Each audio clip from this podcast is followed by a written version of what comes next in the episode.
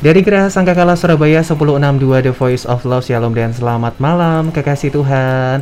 Di program Bincang Malam bersama dengan saya Michael Natividad. Biasanya eh, ada rekan penyiar yang namanya Kak Bella ini ya Pak ya? Iya betul. Nah, kebetulan saat ini saya yang menggantikan.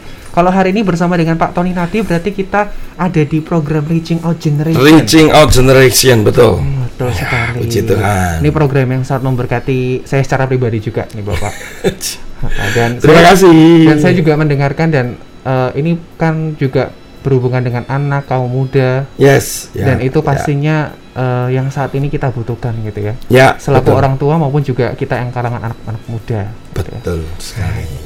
Pada malam hari ini kita mau membahas apa nih Bapak?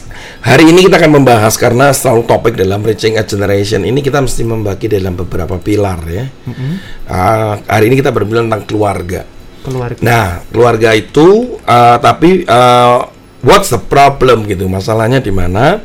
Yaitu ketika kita menghadapi anak-anak anak-anak atau generasi ini menolak kebenaran.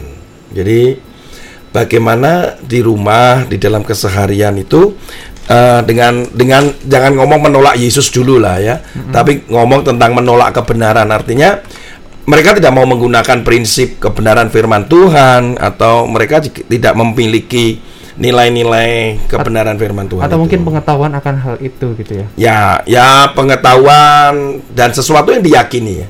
Karena kalau kita berbicara firman itu bukan berbicara hanya sekedar pengetahuan, tetapi berbicara tentang bagaimana kita meresapi firman itu dan terinternalisasi di dalam kehidupan kan gitu. Kalau cuma sekedar penget- pengetahuan itu hanya pada taraf knowledge. Tetapi kalau firman itu kan bukan hanya knowledge. Kalau kita terjebak di dalam knowledge, maka kita akan terjebak seperti orang-orang Farisi yang cuman cuman dia mengerti, paham, hafal dan sebagainya, tetapi kenyataannya di dalam melakukan, di dalam pemahaman itu mereka dianggap uh, oleh uh, Yesus sendiri katakan apa? Celakalah kamu, celaka kamu, celaka gitu Ini ya. berarti lebih ke gaya hidupnya gitu. Ya gaya hidup dari cerminan mereka menolak atau enggak tentang kebenaran firman Tuhan gitu. Kehidupan sehari-hari Yes, mereka. ya.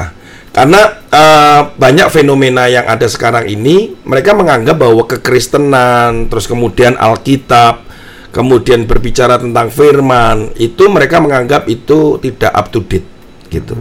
Bahwa eh, sehingga tantangannya itu kepada orang tua dan orang tua akan merasa apa ya kecewa gitu ya ketika melihat anaknya tiba-tiba pada satu titik meninggalkan Tuhan atau ketika anaknya eh, kemudian menunjukkan pemberontakannya terhadap apa namanya Yesus gitu atau dengan Tuhan. Nah, orang tua dulu, kamu kan sudah sejak dulu kamu ke sekolah minggu, mama sama papa atau ibu sama bapakmu juga Kristen gitu. Nah, tapi eh, kenyataannya dengan seiring waktu tiba-tiba dia bisa meninggalkan Tuhan, dia bisa bisa eh, memberontak gitu ya. Pasti hal itu banyak faktor yang menyebabkannya. Ya, ya, mungkin ya, tiba-tiba ya, ya, ya. gitu ya. Eh, nanti kita akan membahas masalah itu ya. Nah, em, salah satu contohnya adalah ketika seorang hamba Tuhan, seorang penulis misalkan gitu ya, penulis hebat gitu, penulis eh, penulis lagu-lagu rohani, kalau nggak salah kurang lebih dua tahun lalu atau setahun yang lalu, oh dua tahun lalu kali. Eh, yang dari Hillsong ya, kemudian dia harus meninggal, dia meninggalkan Tuhan uh, dan kemudian dia menjadi seorang agnostik gitu. Artinya orang yang percaya Tuhan tapi tidak mau secara spesifik dia mengatakan bahwa Yesus itu adalah Tuhan satu-satunya. Nah, padahal dia mengarang lagu pujian dan penyembahan yang begitu terkenal gitu kan. Nah, itu cukup mengejutkan karena dia adalah seorang hamba Tuhan, uh, Tuhan orang yang uh, sejak kecil mungkin mengerti firman Tuhan gitu, bahkan menghasilkan karya-karya yang penuh urapan dan akhirnya uh, pola orang Jawa bilang jelek ketek gitu ya, artinya gelodak gitu. Tiba-tiba. tiba-tiba meninggalkan itu membuat apa shocking gitu ya, membuat, membuat orang kaget tuh keadaan itu. Waktu saya membaca itu juga kaget juga gitu. Mungkin ada yang eh, anak-anak atau generasi ini tidak ser- apa tidak dengan vulgar menolak, tetapi dia eh, tidak melakukan firman saja sebenarnya berbicara tentang penolakan. Artinya ketika dia melenceng itu sebenarnya berbicara tentang penolakan. Tetapi ada yang vulgar. Aku nggak mau lagi. Udah udah udah terang-terangan. Ya, gitu aku nggak mau ke gereja. Aku nggak mau berdoa. Aku nggak mau baca firman Tuhan. aku nggak mau lagi percaya dengan Yesus. Nah kayak gitu. Sampai pada titik itu. Itu yang benar-benar vulgar ya, ekstrem banget. Nah, tidak ada satupun dari orang tua menginginkan bahwa ketika memang benar bahwa orang tua itu mewarisi ya mewarisi iman kepada anaknya sometimes kadang juga enggak ya kadang Belum tentu eh, juga ya. kadang ah, belum tentu juga Mungkin orang makanya tuanya belum pergi ke gereja gitu. Akhirnya ke gereja tapi mereka cuek ya, dibiarin aja nonton TV di rumah, nggak doa ya dibiarin, nggak ya artinya nggak apa-apa lah itu nanti urusan urusan nanti gitu. Nah, ada yang mengatakan bahwa kemungkinan bahwa ada eh, agama itu keyakinan itu adalah bukan lagi menjadi pilihan tapi karena sebuah kelahiran gitu Iya. ya. Jadi Saya lahir di keluarga Iya, karena Kristen. keluarga Kristen ya jadi Kristen. Dari nenek saya, dari buyut saya. dari bos saya dari engkong macus gitu. Nah tetapi dipikir bahwa itu sudah selesai. Ada beberapa orang tua yang kayak gitu. Udah selesai gitu kan. Nah sehingga tidak lagi concern kepada hal yang sifatnya spiritual yang rohani lagi. Padahal itu yang paling penting. padahal itu yang paling penting. Hubungan relation sama betul. Saya punya seorang teman dia kebetulan dari keyakinan yang lain nah eh, tetapi dia ini kan dari keyakinan lain tetapi dia ini punya hobi eh, melihat di YouTube eh, apa namanya pendeta yang khotbah gitu. Ini dari luar negeri nih orang ini dari luar negeri ya. Eh, sampai heran gitu. Kamu ini kan bukan Kristen gitu kamu bukan orang percaya tapi kenapa kamu kok Tuhan. selalu mendengarkan firman Tuhan dari di YouTube dari hamba-hamba Tuhan itu gitu Nah, mungkin ya ini yang dalam tanda kutip tadi ingin tahu gitu Ya, mungkin dia ingin tahu. Nah, gitu tetapi dia ngomongnya kan gini, ya aku ini menjadi uh, apa agama yang ku peluk ini itu bukan karena pilihanku, tapi karena memang itu itu adalah agama sejak kecilku. Hmm, Karena keluarga aku adalah keluarga yang memiliki keyakinan itu. jadi dia nggak mau terus terang maksudnya Ah, ah. tidak secara ya, ya kita gitu ya. menyebutnya biasanya itu simpatisan lah gitu ya. Ah. Tapi tapi ada loh yang seperti itu. Hmm. Berarti di dalam kekristenan sendiri sebagai orang percaya kemungkinan itu juga ada. Bahwa saya juga dulu sebenarnya saya adalah orang yang eh, dari keluarga Kristen tapi terutama mamah saya ya, bukan papa. Nah, itu ya otomatis lah saya diserahkan kepada Tuhan, kemudian saya ikut sekolah minggu dan seterusnya. Nah, saya diajarin doa puasa dan seterusnya sama mama saya gitu. Tapi apakah sebenarnya itu selesai? Eh, belum. Karena saya belum berjumpa secara pribadi loh dengan Tuhan. Kan perjumpaan itu berbicara personal, bukan lagi bukan lagi saya Universal didorong gitu ya. didorong oleh eh, orang tua. Diajar. Enggak, itu kan sesuatu yang sangat personal. Orang tua itu kan hanya memfasilitasi supaya saya bisa bertemu dengan Tuhan secara pribadi. Entah itu kapan kan nggak tahu. Tetapi orang tua sebetulnya harus memfasilitasi itu.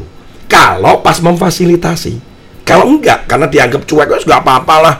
Itu nanti gede juga ngerti-ngerti sendiri. kan untuk keluarga Nanti- modern gitu ya Iya, iya, iya, keluarga modern. Mau meyakini apa saja juga silahkan. Nah, ini eh, nanti akhirnya kita sedang sedang membesarkan, membangkitkan, membangun sebuah sebuah generasi yang akhirnya menjadi negara, generasi yang memberontak. Artinya me- menentang Tuhan, nggak mau melihat kebenaran yang ada di dalam firman di dalam Kristus itu adalah kebenaran yang mutlak, yang artinya harus dipercayai, diyakini, dipegang dan dilakukan Iya, gitu. sampai mati Iya sampai mati sampai sampai selesai namanya gitu. Nah ada beberapa hal ini Michael bahwa kenapa sih eh, eh, anak-anak itu sering kali dia menolak ya. Artinya menolak itu dalam arti eh, baik itu kita ngomong secara ekstrim maupun enggak gitu. Ya saya punya catatan beberapa catatan.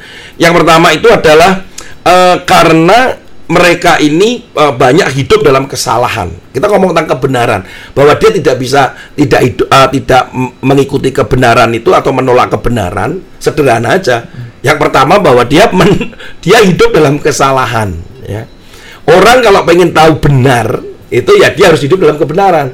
Kalau dia hidup dalam kesalahan dia tidak akan pernah nggak akan pernah disebut bahwa dia akan mengikuti kebenaran itu. Anak itu hidup di dalam kesalahan dan keluarganya waktu mengajarkan, menerapkan, memberikan contoh itu yang salah. Gitu. jadi historinya dari keluarganya Oh sendiri iya, iya karena kita berbicara ini kan tentang family, Iya. tentang keluarga.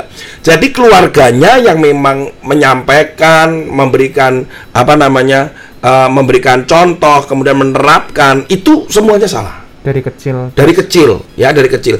Karena eh, orang tua kita sebagai orang tua juga belum ngerti mana yang benar. Ya, banyak orang Kristen, banyak orang percaya yang katanya baca firman Tuhan, tapi ketika di hadapan pada di hadapannya sebuah pilihan antara hidup dan mati, mereka masih bingung. Makanya firman Tuhan katakan pilihlah kehidupan, jangan pilihlah kematian, pilihlah berkat bukan kutuk. Kan gitu. Nah, ketika kita ngomong masalah itu ada resiko. Nah, orang tua ini kan masih kan bingung. Saya mau saya mau bohong apa saya mau jujur? Saya akan melanggar lalu lintas apa saya mentaati lalu lintas? Ini padahal untuk hal-hal yang sepele. Oh, gitu sangat ya. sepele sekali. Kehidupan Contohnya, sehari-hari. betul. Michael contoh sederhana yang paling, paling sederhana lagi. Ketika orang tua naik motor nggak pakai helm, Oke. anaknya dibonceng. Nah, itu Nah, ya. tenang aja kan? Wah, itu kalau saya- gitu. Nah, saya tuh kadang gemes juga Michael Iya. ngeliat itu. Aduh, ini anak nih mau di mau apa namanya mau mau belajar apa dari orang Atau tuanya? yang mungkin contohnya juga diizinkan naik motor padahal belum usianya. Ya, gitu naik motor belum pada usianya. Karena apa? nggak apa-apa, nggak apa-apa. Nanti kalau ada polisi nanti papa yang akan hadapin. Menyuap di depan anak, maksudnya menyuap polisi di depan anak. Terus kemudian marah-marah maki-maki orang di depan anak dan kemudian eh, mengucapkan balas dendam, keirian, gitu, kemarahan terhadap pemimpin, terhadap gereja, pemerintah. Anak-anak tahu semua tuh. Nah, nanti apalagi kalau diajarkan secara langsung itu Michael. Kamu ya pokoknya pokoknya kalau kamu dipukul sama temanmu, puk, pukul balik. Nah, itu ya, gitu. repotnya ya. Bagaimana anak ini bisa hidup dalam kebenaran dan dia akhirnya dia kan menolak kebenaran. Kenapa? Karena mereka hidup dalam kesalahan. Ini juga contoh kecil yang tiba-tiba saya ingat ini Pak. Biasanya kalau anak-anak masih bayi ya mungkin Mm-mm. kan saya juga guru preschool gitu ya, mm-mm. untuk ngajar usia 2 sampai 4 Mm-mm, tahun. mm-mm. Terkadang anak-anak kecil ini mereka nggak tahu apa yang jadi kesalahan mereka ketika mereka melakukan sebuah kesalahan. Ya. Contohnya mungkin dia lagi jalan terus mereka ketabrak meja atau apa. Ah, iya, terus iya. orang tuanya mungkin nyalain Memukul "Itu mejanya." Mejanya yang Iya, salah. iya, iya, Nah, iya. itu juga menanamkan. menanam ya menanam jadi kalau itu kita berbicara masalah eh, apa namanya mengajarkan anak untuk tanggung jawab sebenarnya ya.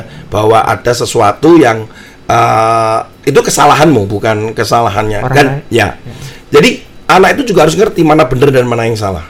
Mereka pada usia eh, 4 ya kalau kalau Michael di umur 2 sampai umur 4 tahun ya mereka masih bias Iya. gitu ya Nah, tetapi itu harus dituntun, harus dituntun. Artinya dituntun itu artinya ini loh benar dan diberikan reward yang benar sejak kecil, sejak kecil.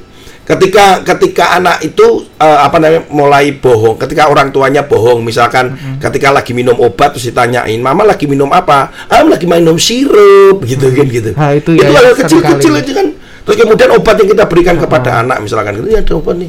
"Apa nih, Mah?" "Oh, ini es krim." gitu. Nah, jadi itu hal-hal yang untuk bohongi supaya nanti Iya, mau iya. gitu ya. Itu Terus langsung. ya. lagi kalau umur 24 2 sampai 4 tahun gitu ya. Kita lihat gini, waktu digendong Heeh. nggak mau makan. Terus Iya. gini, itu ada cecak, ada cecak, itu ada cecak tuh. Itu ada cecak. Padahal cecaknya nggak ada.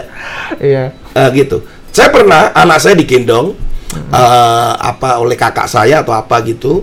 Eh, kemudian waktu mau disuapin anak saya agak enggan gitu ya. Terus ngomong gitu, itu loh ada ada ada tikus atau ada apa gitu. Supaya perhatiannya Kayak gitu. gitu. Langsung saya bentak loh. Saya marah loh sama kakak saya. Saya bilang bohong. Bilang bohong. Nggak ada tikus, nggak ada cecak. Terus saya bilang nih please, jangan ajari anak saya untuk berbohong. Iya, itu. Jadi itu sejak kecil. Jadi kalau pengen tahu bahwa kebenaran itu mereka tidak melakukan kebenaran ya mereka harus diajarin hidup di dalam benar-benar benar. Terus kemudian belum lagi dia melihat di lingkungan sekolah, lingkungan bermain. Ada begitu banyak kesalahan-kesalahan ditunjukkan oleh gurunya, dilakukan oleh gurunya. Kemudian ketika dia bermain dia lihat temennya yang uh, berbuat salah, berbuat dia akhirnya hidup jadi satu kebiasaan. Uh, never mind when we, we do the apa apa namanya bad things gitu ya nggak apa-apa gitu. Nah itu itu yang sering kali terjadi sehingga mereka ini hidup di dalam eh, apa namanya kesalahan dan dia akhirnya menolak kebenaran itu. Nah ini kok tiba-tiba punya saya mati nih.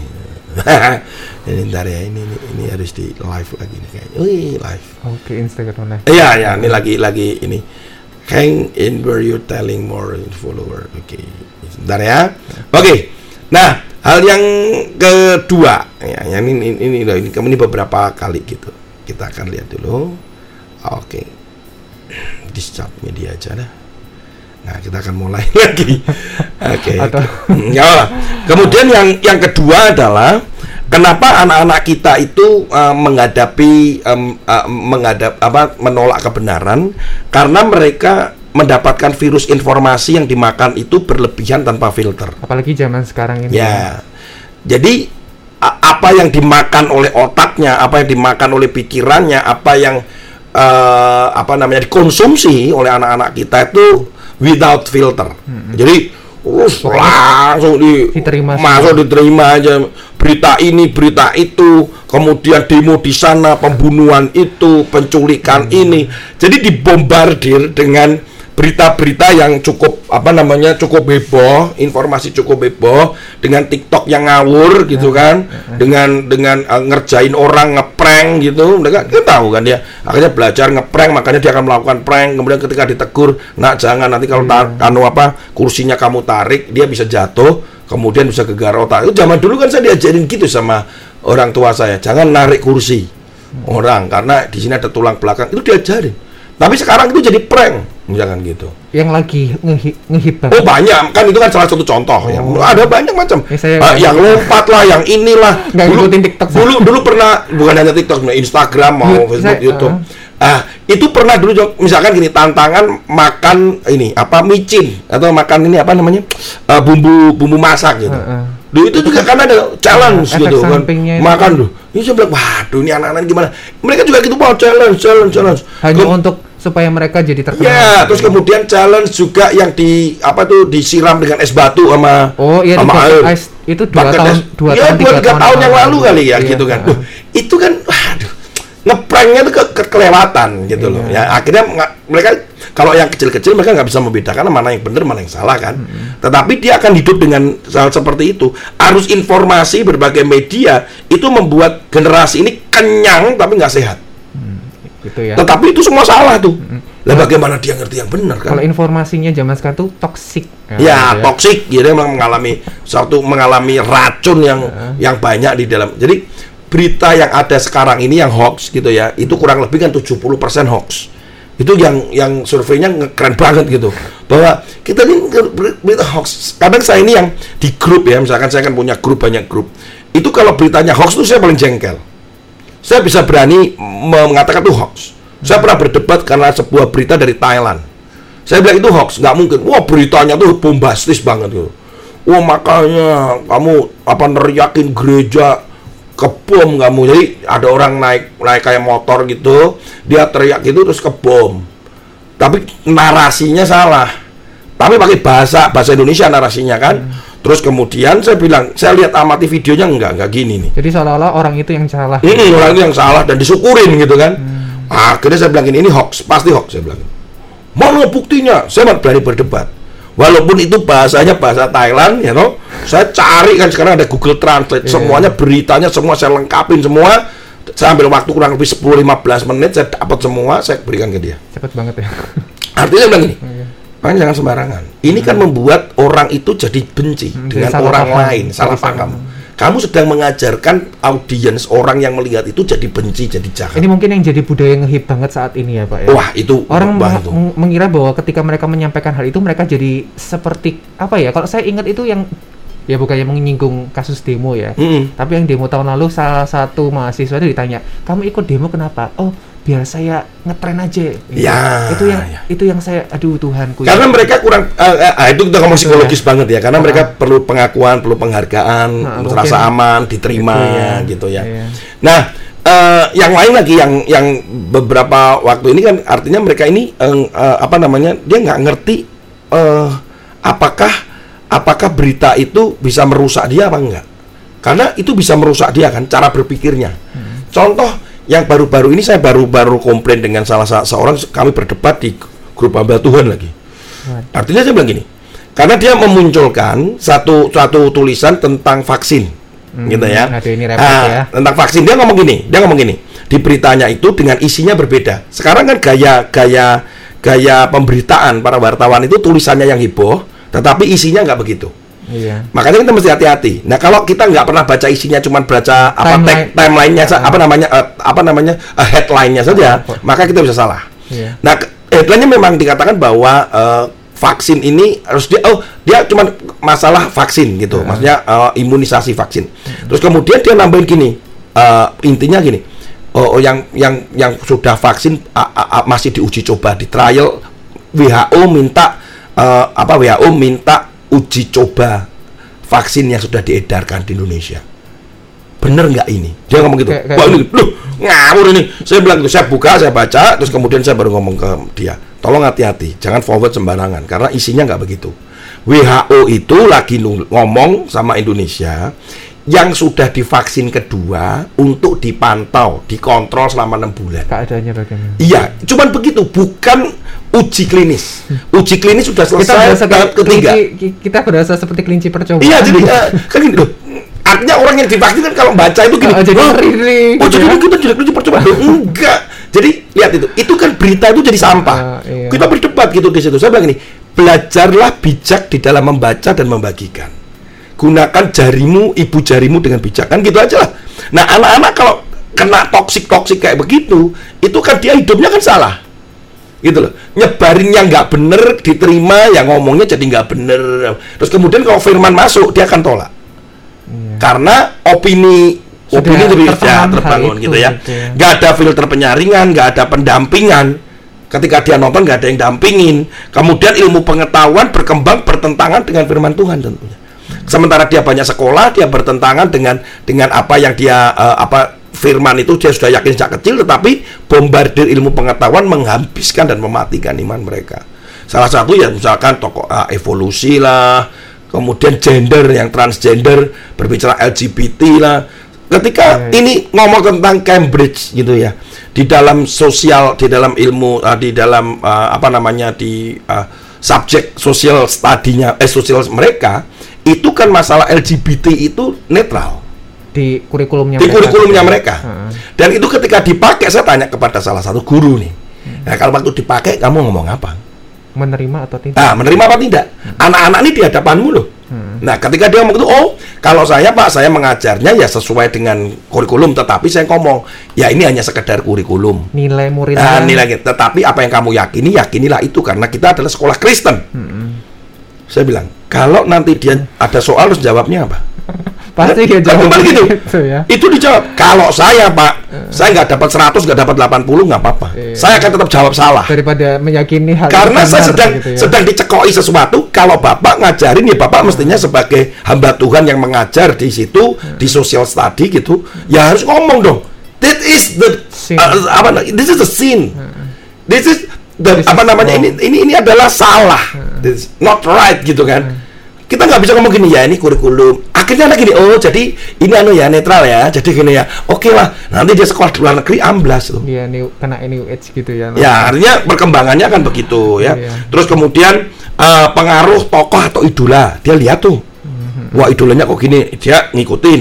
Terus kemudian budaya tentang buruk jahat, eh, pokoknya barang itu laku. mungkin nah, gitu. mungkin bisa jadi kayak tradisi Iya. yang diturun dari keluarga gitu ya Jadi semua konsumsi di media itu dimakan mentah-mentah dan semua itu salah sehingga anak ini menjadi salah. Yang ketiga, pengalaman buruk.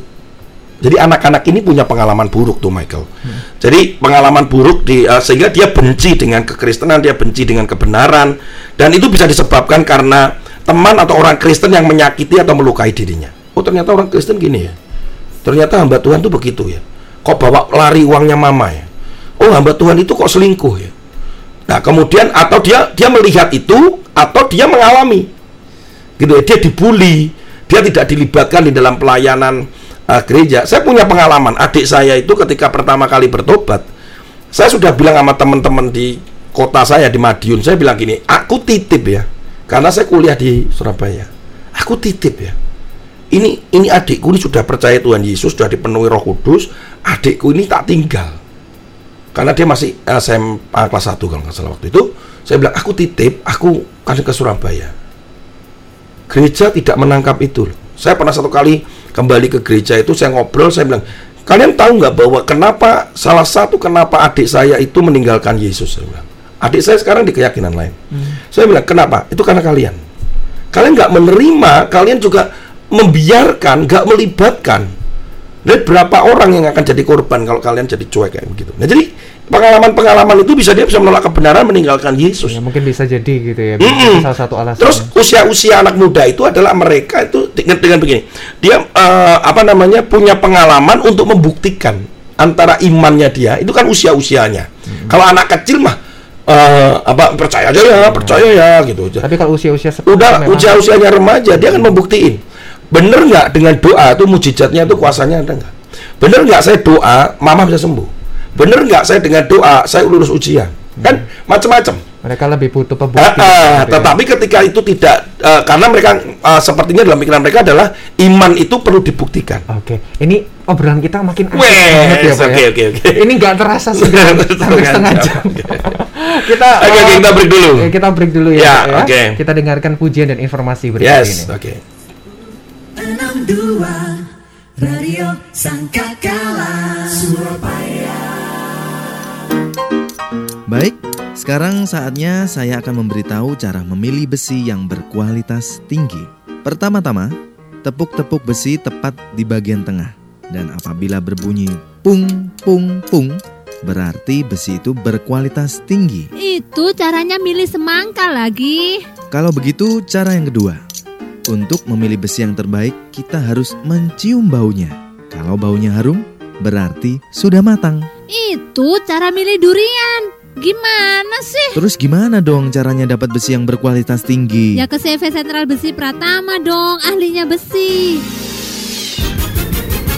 Anda membutuhkan beraneka ragam besi yang berkualitas tinggi dengan harga terjangkau dan bersaing? CV Sentral Besi Pratama menyediakan beraneka ragam besi, mulai dari besi beton polos dan ulir, besi as, kanal CNP, INP, UNP, WF, HBIM, pipa air, pipa gas, pipa kotak, pipa korek, plat bordes, plat eser, plat kapal, siku, strip, firkan ulir, firkan polos, firkan embos, kawat loket, kawat las, belt mesh, atap galvalum, aksesoris pagar, dan gerinda. Semuanya bisa Anda dapatkan di CV Sentral Besi Pratama. Dan pasti Anda mendapatkan beraneka ragam besi terbaik dengan kualitas terjamin.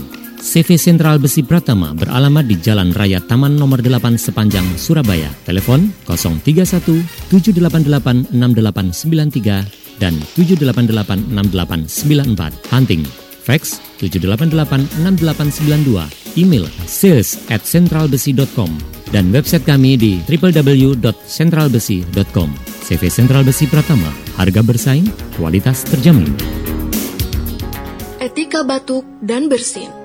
Virus corona menyebar melalui droplets atau percikan saat bersin atau batuk. Agar droplets atau percikan tidak menyebar, pakailah masker saat Anda sering batuk atau bersin. Bisa juga gunakan tisu atau sapu tangan. Bila tidak ada, gunakan lengan bagian dalam, bukan telapak tangan. Buanglah tisu yang sudah digunakan ke dalam tempat sampah dan langsung tutup kembali. Segera cuci tangan dengan sabun di air mengalir. Jangan membuang dahak atau ludah di sembarang tempat. Tetap jaga kebersihan di mana pun kita berada. Mari bersama lawan virus corona. Iklan layanan masyarakat ini dipersembahkan oleh Dinas Kesehatan Provinsi Jawa Timur dan Komisi Penyiaran Indonesia Daerah KPID Provinsi Jawa Timur. Tick tock, tick tock. One, two, mic check. Here we go. Come on, Why even start the day? start the day. For distractions even come my way. Come my way. Before it ever crazy. I gotta have our time. I gotta have I it. wanna be close to you, Just wanna so you be- can bring me back to the truth. Bring me back 'Cause that's to- the only way I make it through. Come on. I gotta have our time. I love the moments when you freeze my clock. In the middle of the day, through a walk in the park, you let me know you can't be apart from me, cause you hold me deep in your heart and we sing. to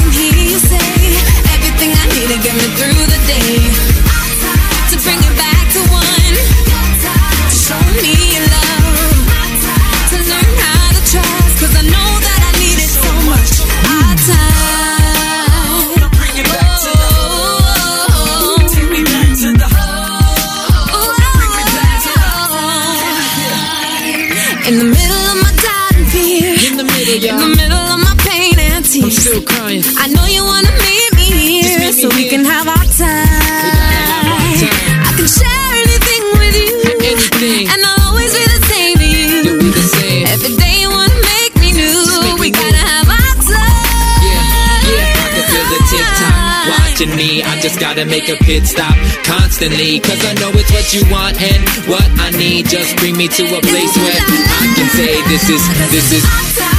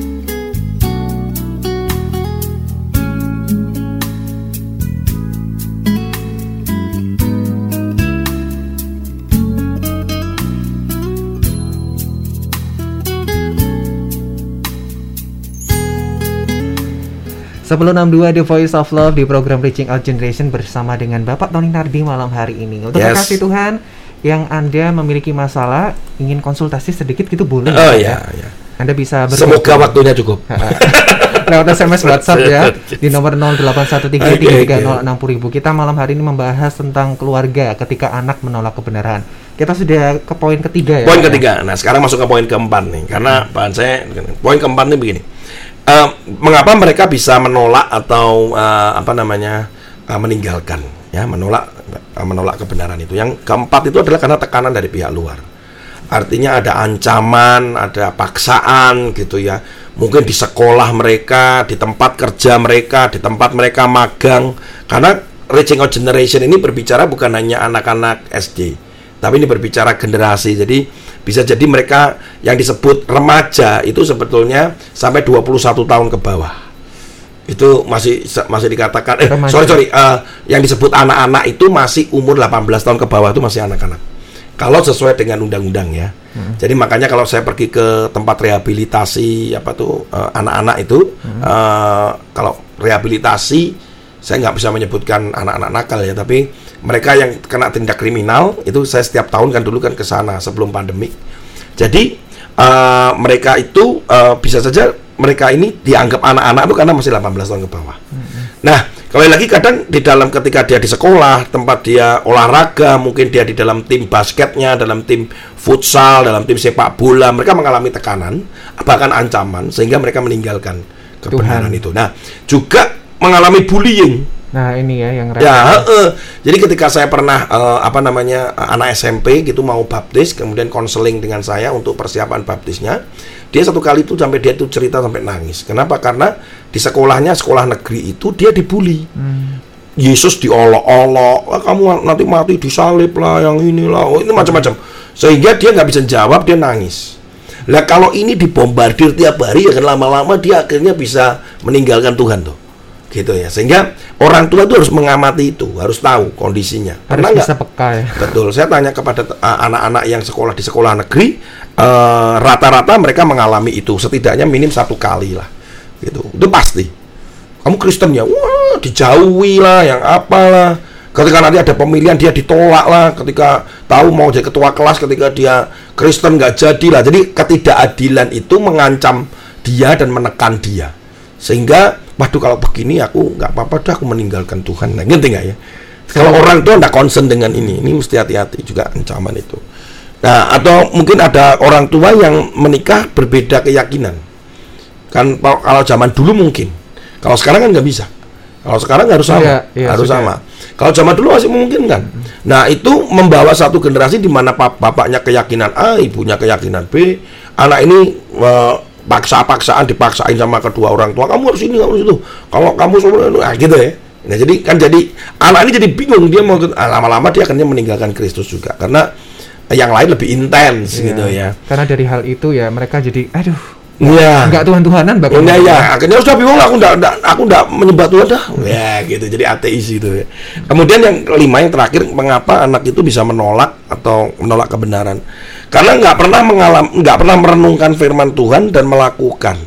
Dan memang eh, dia tidak akal dia nggak membaca itu enggak membaca aja enggak mendengar aja enggak dia juga apalagi Alkitab tetap masih putih saja nggak ada apa-apanya tetap te- tersimpan rapi Iya. dibuka cuma waktu Natal gitu ya dan dia semua lagu-lagunya tidak ada lagu-lagu rohani sama sekali pokoknya dia tidak menyentuh hal-hal itu dan orang tuanya biarin aja Mungkin orang Jawa itu bilang nggak pernah dicekoi. nggak pernah ya. dicekok ya apa-apa jadi udah dibiarin ya otomatis eh, dia pasti cepat atau lambat menjauh menjauh menolak kebenaran itu kita bukan ber- belum berbicara pada satu timingnya Tuhan kairosnya Tuhan untuk menyemu, menjamah anak ini tapi kemungkinan keluarga itu untuk melihat ketika anak itu menolak kebenaran itu ini adalah kemungkinan kemungkinannya dan kemudian bagaimana sup- supaya mereka menerima kebenaran sebaliknya kan gitu. Kalau mereka bisa menolak kebenaran maka kita akan masuk lagi concern pada bagaimana mereka bisa menerima kebenaran itu. Ini adalah hal yang penting gitu. Yang pertama adalah ya tanamkan kebenaran sedini mungkin. Se- sedini mungkin. Bahkan ketika di dalam perut pun bahkan. Secara psikologis karena background saya adalah psikologi eh, artinya bahwa ketika ba- bayi dalam kandungan aja secara gelombang aja dia bisa sudah bisa mendengar dan mengerti maka kenapa ibu hamil tidak boleh stres Iya. Firman Tuhan aja mengatakan ya. Iya, sejak- dalam kandungan, nah, aku telah meletakkan, eh, aku mengukir engkau dengan tanganku sejak dalam kandungan ibu. Dan juga aku sudah meletakkan eh, di dalam mulutmu yaitu kekuatan atau pujian untuk membungkam musuh. Nah, eh, artinya sejak kecil itu sebenarnya Tuhan itu sudah memperlengkapi. Cuman masalahnya orang tua jarang memperlengkapi, nggak memikirkan itu. Ah, nggak apa-apa masih kecil, nggak ke sekolah minggu biarin aja lah. Mau lagi nangis kok nggak mau, mandinya nggak mau mau sekolah minggu, ya sudah nggak apa-apa minggu depan aja. Nah gitu, jadi menganggap enteng. Padahal kita melihat eh, saudara sepupu kita bagaimana mereka anak-anak itu mulai sejak kecil mereka benar-benar tanamkan keyakinan mereka dari sedini dari mungkin. sedini mungkin dari sejak lahir. Ah, iya itu yang luar biasa. Bayangkan ketika ya. ketika anak itu lahir maka di telinganya mereka itu para saudara sepupu kita akan membacakan syahadat di telinganya. Hmm. Iya, Betul kan? ah, ah. Nah, Tolong tetapi detail. tetapi tetapi Ah. eh, orang Kristen itu anaknya lahir yang terjadi apa? Selfie dan foto. Ah. Wah, ini apa ini begitu dan sebagainya. Nah, sebenarnya kita orang Kristen juga punya syahadat. Ah, ah. Tuh kan ada syahadat ya. Ah, ah. mungkin istilahnya berbeda ya Pak ya, jangan Eh, kalau bisa jangan Oh, pakai. sebetulnya di dalam kekristenan sama. Oh, itu sama. oke. Saya ngomong ini, saya berani ngomong karena saya di radio saya berani ngomong. Kenapa? Karena sama. Shema itu adalah satu pengakuan bahwa Tuhan itu Esa, kasihlah Tuhan. Itu ada di dalam Ulangan pasal 6 itu. Nah, itu ketika disampaikan, nah itu kita aja nggak nggak mengerti. Wah, kenapa sih masih kecil apa denger sih kayak gitu. Nah, itu diterapkan kepada anak saya adalah ketika dia lahir itu yang eh, Mazmur dan Amsal itu harus di- mereka baca, harus dibacain supaya mereka dipenuhi oleh firman gitu. Nah, makanya sejak dini tadi memberikan teladan. Berikutnya sejak kecil itu sesuai dengan usia perkembangannya ya dibawa ke sekolah minggu, ada renungan, ada misbah keluarga. Jadi eh, satu satu apa eh, bukan ritual, ritual nanti dipikir satu doktrin Berikan gitu. mereka komunitas yang baik gitu. Ya, mungkin. keluarga memfasilitasi menciptakan lingkungan yang rohani, yang spiritual, Komunitas yang yang membuat baik. mereka tumbuh imannya bertumbuh dengan Secara dengan rohani. normal dengan baik. Dengan artinya juga kita juga bisa menjadi apa namanya memberikan teladan. Itu juga itu menanamkan sejak kecil. Oh lihat papanya berdoa, oh lihat mamanya eh, memuji Tuhan, lihat lihat apa namanya eh, ayahnya pergi ke gereja, lihat mamanya ketika berkorban memberi, papanya mengampuni. Itu semua dia harus menjadi satu eh, apa namanya habit gaya in the hidup. daily life. gitu. Jadi itu itu jadi budaya jadi sehingga anak-anak oh ini begini nih gitu. Jadi mereka pasti bakal menirukan hal tersebut Eh akan otomatis karena secara visual keteladanan itu akan mudah untuk dia belajar. daripada kata-kata. Ya, setuju. Yang kedua adalah kita harus meningkatkan literasi. Literasi buat anak dia untuk baca, untuk apa. Indonesia ini kan mengerikan sekali. Untuk literasi aja kita juara dua itu dari bawah maksudnya. Ya, literasinya berat apa sedikit banget. Bahkan kalau di- dilihat dari secara perbandingan lebih ngeri. Jadi di antara seribu orang itu ternyata cuma satu orang yang rajin membaca Itu kenyataan yang menyakitkan menyakitkan. Lebih senang Iya. melihat daripada membaca. Mungkin, padahal uh, membaca tuh bisa lebih kaya Mungkin Ketika dari kita- informasi seperti ini bisa lahir orang-orang yang mau menyediakan literatur untuk anak-anak. sebetulnya yang literatur bisa saja uh, orang menulis men- tapi masalahnya keluarga nggak pernah me- Menerapkan. mendorong merangsang anak itu untuk membaca termasuk membaca firman Tuhan. Mereka lebih banyak aja dengerin aja deh. Uh, gitu. Atau kemudian nggak nggak diajarin untuk menyelidiki. Sep- seperti anak saya sekarang dia sedang membaca untuk menyelesaikan Alkitabnya gitu dia kita pakai KBUK ah, KBUA ya K- kabar baik untuk anak nah ini dia sudah sampai mungkin sudah perjanjian baru udah Injil hampir selesai kayaknya tapi perjanjian lamanya udah selesai nah dengan cara eh, Alkitabnya khusus sih untuk anak Berarti bukan bukan karena batasan fasilitas ya, tapi dari orang tua. Ya orang tuanya harus support. Kalau kita bisa belikin es krim yang seharga sekian, bisa belikin kita bisa bawa teman anak kita belikan baju sekian atau kita tapi kita nggak pernah memfasilitasi anak kita sesuatu yang rohani. Alkitabnya aja masih pinjam sama bapaknya. Itu yang menyedihkan banget. Yes, gitu ya. Yang kedua, ya itu yang yang literasinya mesti ditingkatin karena literasi ini juga akan ajarkan anak-anak itu untuk berpikir kritis juga, Michael. Untuk tajam sehingga itu menjadi arahan untuk em, eh, em, belajar untuk berpikir eh, tajam dan dalam gitu. Jadi itu kapan ngajarin kepada anak-anak ya ketika di dalam keseharian kita. Saya mengajarin anak saya dalam keseharian kita ketika di dalam mobil, ketika ngobrol, semuanya dikaitkan dengan firman Tuhan dan kita akan berdiskusi, berdebat secara firman. Tanpa seperti gini, itu dalam ayat firman Tuhan. Enggak. Saya ngomongnya juga sederhana aja. Coba nih, ini kasusnya, misalkan ini laki-laki rame nih. Eh, misalkan kasusnya eh, Partai Demokrat gitu. Contoh. Oh, Waduh, kalau bisa jangan politik. Iya, gitu ya. Contoh gitu. Lu enggak kalau di keluar di, di- saya enggak nyebutin. Contohnya ada ada masalah Ada- partai ada sekarang masalah gitu. partai gitu. Saya saya saya saya berdebat dengan anak saya itu itu bisa berdebat kaitkan dengan firman Tuhan. Sehingga anak saya ketika dia berbicara di sekolahnya di kelasnya dengan politik itu dia bisa. Dengan dengan pemikiran-pemikiran tajam. Ya, oke. Terus kemudian yang ketiga bahwa bahwa anak itu pada pengalaman secara pribadi dengan Tuhan. Ya kita harus memfasilitasi ketika dia doa, ketika dia sakit, ketika Atau mungkin dia ajak mereka gagal. saat teduh gitu ya. Saat teduh belum tentu itu pada pengalaman. Karena saat teduh untuk anak-anak kadang kan sulit, Iya sih. ya sulit. Sehingga lebih kepada bahwa ini firman itu hidup. Bukan hanya kita berbicara masalah saat teduh itu adalah waktu tertentu, tetapi kan di sepanjang hidupmu. Sehingga ketika kita, oh nanti waktu saat teduh dia akan punya pengalaman dan keturunan. Yes, nggak apa-apa. Tetapi itu tidak bisa menjadi jaminan. Kenapa? Karena melakukan firmannya itu kan bukan saat teduh. Ketika dia mengerti firman dan imannya itu diuji kan bukan saat bukan saat teduh. Ketika dia selesai saat teduh. Di luar sana. Di luar sana itu. Di Di luar nyata. gereja itu. Di luar ketika dia baca firman itu. Saat teduhnya penting. Oke, saya setuju, sangat setuju. Tetapi itu bukan jaminan. Banyak orang saat teduhnya sampai berjam-jam, tetapi di luar kalau ketika keluar dia do nothing. Gitu ya. Jadi artinya bahwa anak itu punya pengalaman ketika dia gagal, ketika dia sakit, ketika dia mengalami tekanan, ketika dia dibully.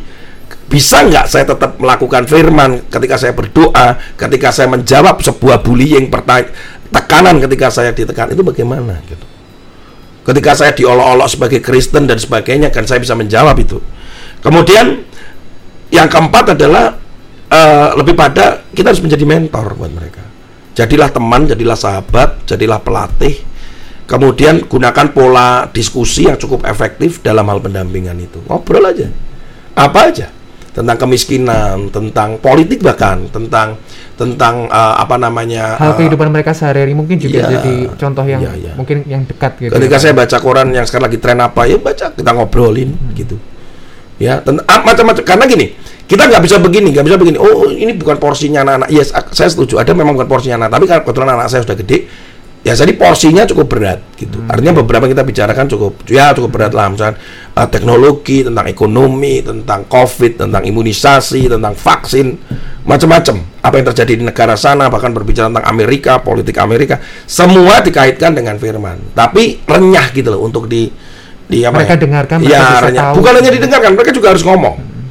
Dan kadang kita menggunakan studi kasus karena dia cerita tentang temennya lah. Kalau kamu gimana? Mengapa begitu? Jadi mereka, kita bisa tahu bagaimana respon mereka dan kebenaran yang mereka ketahui. yang mereka gitu. pahami jadi apakah prinsipnya secara firman Tuhan itu terjadi apa enggak gitu nah kemudian yang terakhir bahwa kita nggak boleh eh, apa namanya menyerah kadang orang tua waduh sudahlah sudah terlalu terlambat lah anak saya sudah sudah gede dan sebagainya. Oh, nggak ada kata terlambat. Karena kita selalu percaya dan kuasa Tuhan di mana Tuhan punya kairos untuk membawa anak yang hilang itu kembali. Itu tetap harus kita pegang. Dan di dalam ketika tidak menyerah itu ada satu kuasa doa yang nggak bisa nggak bisa kita hiraukan. Bahwa doa orang benar besar kuasanya. Itu that is true.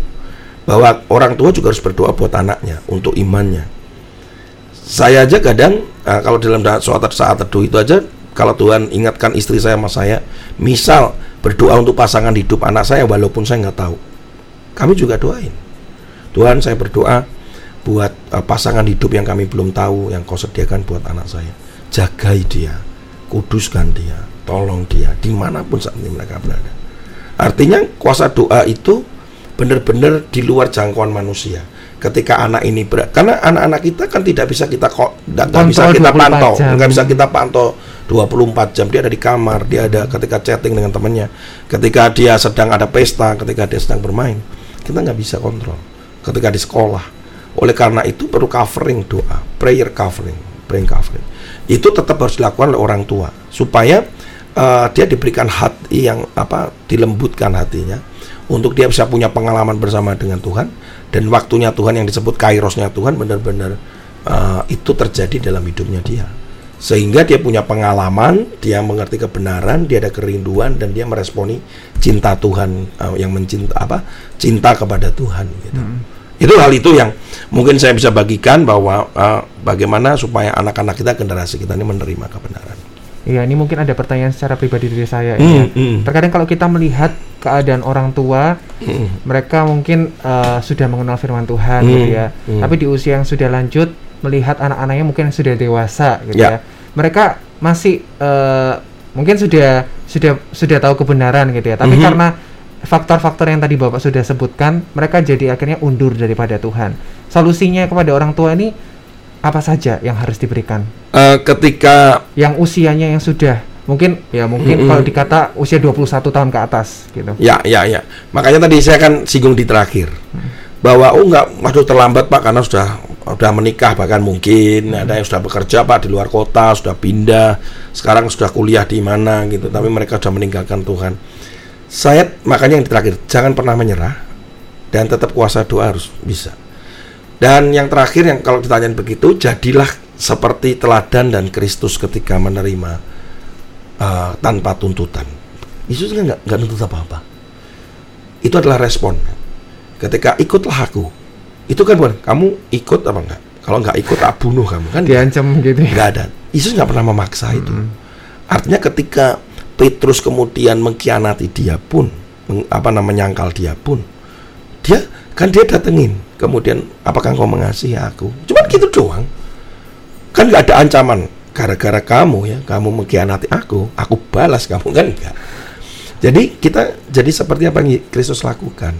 Kadang sering kali kita itu ketika terjadi uh, a- a- anak-anak atau semua dalam meninggalkan Tuhan atau mereka sudah menjauhi Tuhan kita selalu ada tuntutan gitu yang kita lakukan adalah apa? Kita harus lakukan jangan menyerah bahwa kita masih ada satu kuasa yang besar di dalam doa kita dan harus menyerahkan. Doa yang paling eh, doa yang salah satu yang paling kuat kan adalah doa doa penyerahan kan. Menyerahkan. Bukan tuntutan. Tuhan aku mau dia bertobat. Loh, kan kita nuntut. Apa yang terjadi? Kalau nggak bertobat kita apa yang terjadi? Kecewa. Saya kecewa, saya marah dengan Tuhan juga. Hmm. Ketika datang oh nggak bertobat, Bisa sama-sama gitu Tuhan? ya. Tetapi begitu gini, Tuhan silakan Tuhan mau lakukan apa. Sehingga ketika datang belum bertobat, Hmm. saya masih bisa menerima dengan arti oh ya mungkin belum waktunya Tuhan. Tapi saya nggak berhenti loh mendoakan kamu. Nah, kayak gitu. Dan percayalah bahwa kuasa doa itu terbesar kuasanya. Di luar jangkauan kemampuan, eh, kepintaran kita, pengalaman kita, itu yang kadang nggak bisa dipahami secara knowledge karena itu berbicara faith. Gitu. Iya, untuk yang dewasa mungkin walaupun sekalipun sudah terlambat masih ada Oh, harapan di dalam ada Tuhan ya. Tapi jadilah seperti Kristus. Jadi contoh tetepan. Telad, untuk jadi teladannya ya mutlak lah. Mm. Tapi selagi masih muda, masih kecil kita harus Oh, tekoi iya, gitu ya, iya, Pak ya. iya. Masih muda, ambillah kesempatan itu. Jangan khawatir bahwa kadang gini, kan anak itu punya hak. Nah, ini, ini yang paling ya, ini, ini berapa menit. Sering kali kita salah dalam ini. Anak itu punya hak untuk meyakini, eh, memilih agamanya atau keyakinannya. Kalau ngerti tentang hak asasi manusia, apa artinya nggak gitu? Bukan itu. Awal mulanya hak asasi manusia untuk anak itu dibuat. Itu bukan anak itu berhak untuk menuntut. Itu bukan. Itu kesalah kaprahan yang dari sononya kemudian ditangkap di negeri kita ini menjadi semakin salah.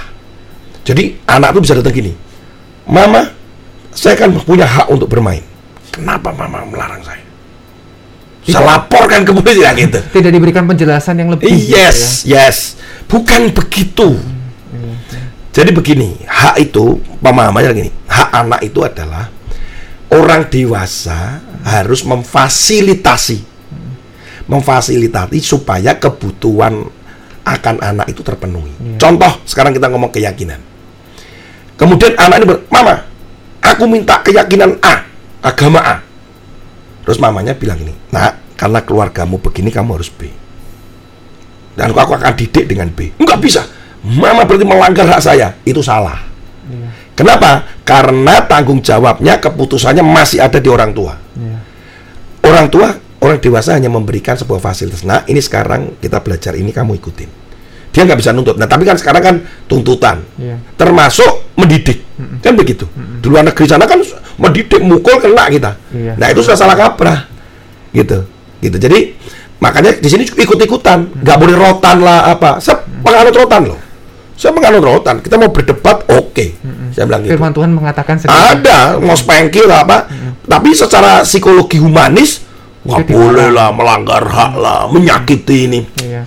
Iya, Enggak, enggak, enggak, enggak. Jadi memang Enggak kita harus perhatikan ketika usia mereka masih muda, banyak sekali kesempatan yang bisa kita pakai. Iya, kita masih bisa untuk pakai. menanamkan kebenaran Yes, supaya yes. mereka Mumpung masih bahwa- muda, mumpung Oke, masih Ini waktunya sudah hampir. Yes, ya, Bapak ada kata-kata penutup pada ya. malam hari ini. Ya mungkin kata-katanya saya ngutip dari Michael aja lah. Artinya bahwa sedini mungkin kita harus tanamkan anak-anak itu tentang kebenaran. Bahwa mereka pada pengalaman bersama dengan Kristus, jangan menyerah, jangan putus asa, kesempatan masih terbuka, dan percayalah kuasa doa dan waktunya Tuhan untuk membawa anak-anak ini pada satu perjumpaan dengan Kristus dan akhirnya mereka mengerti kebenaran, hidup dalam kebenaran, dan melakukan kebenaran. Tuhan Yesus memberkati. Tuhan memberkati. Terima kasih untuk Pak Tony Nardi kebersamaan kita sudah di menit akhir kekasih Tuhan. Dan waktunya kami berdua pamit undur. Nantikan program yang memberkati Anda sampai nanti jam 12 malam dan kami berdua pamit undur, tetap semangat, tetap bersuka cita untuk Anda semuanya. Tuhan Yesus memberkati. Kita akan ketemu lagi di lain kesempatan. Amin. Tuhan Yesus memberkati.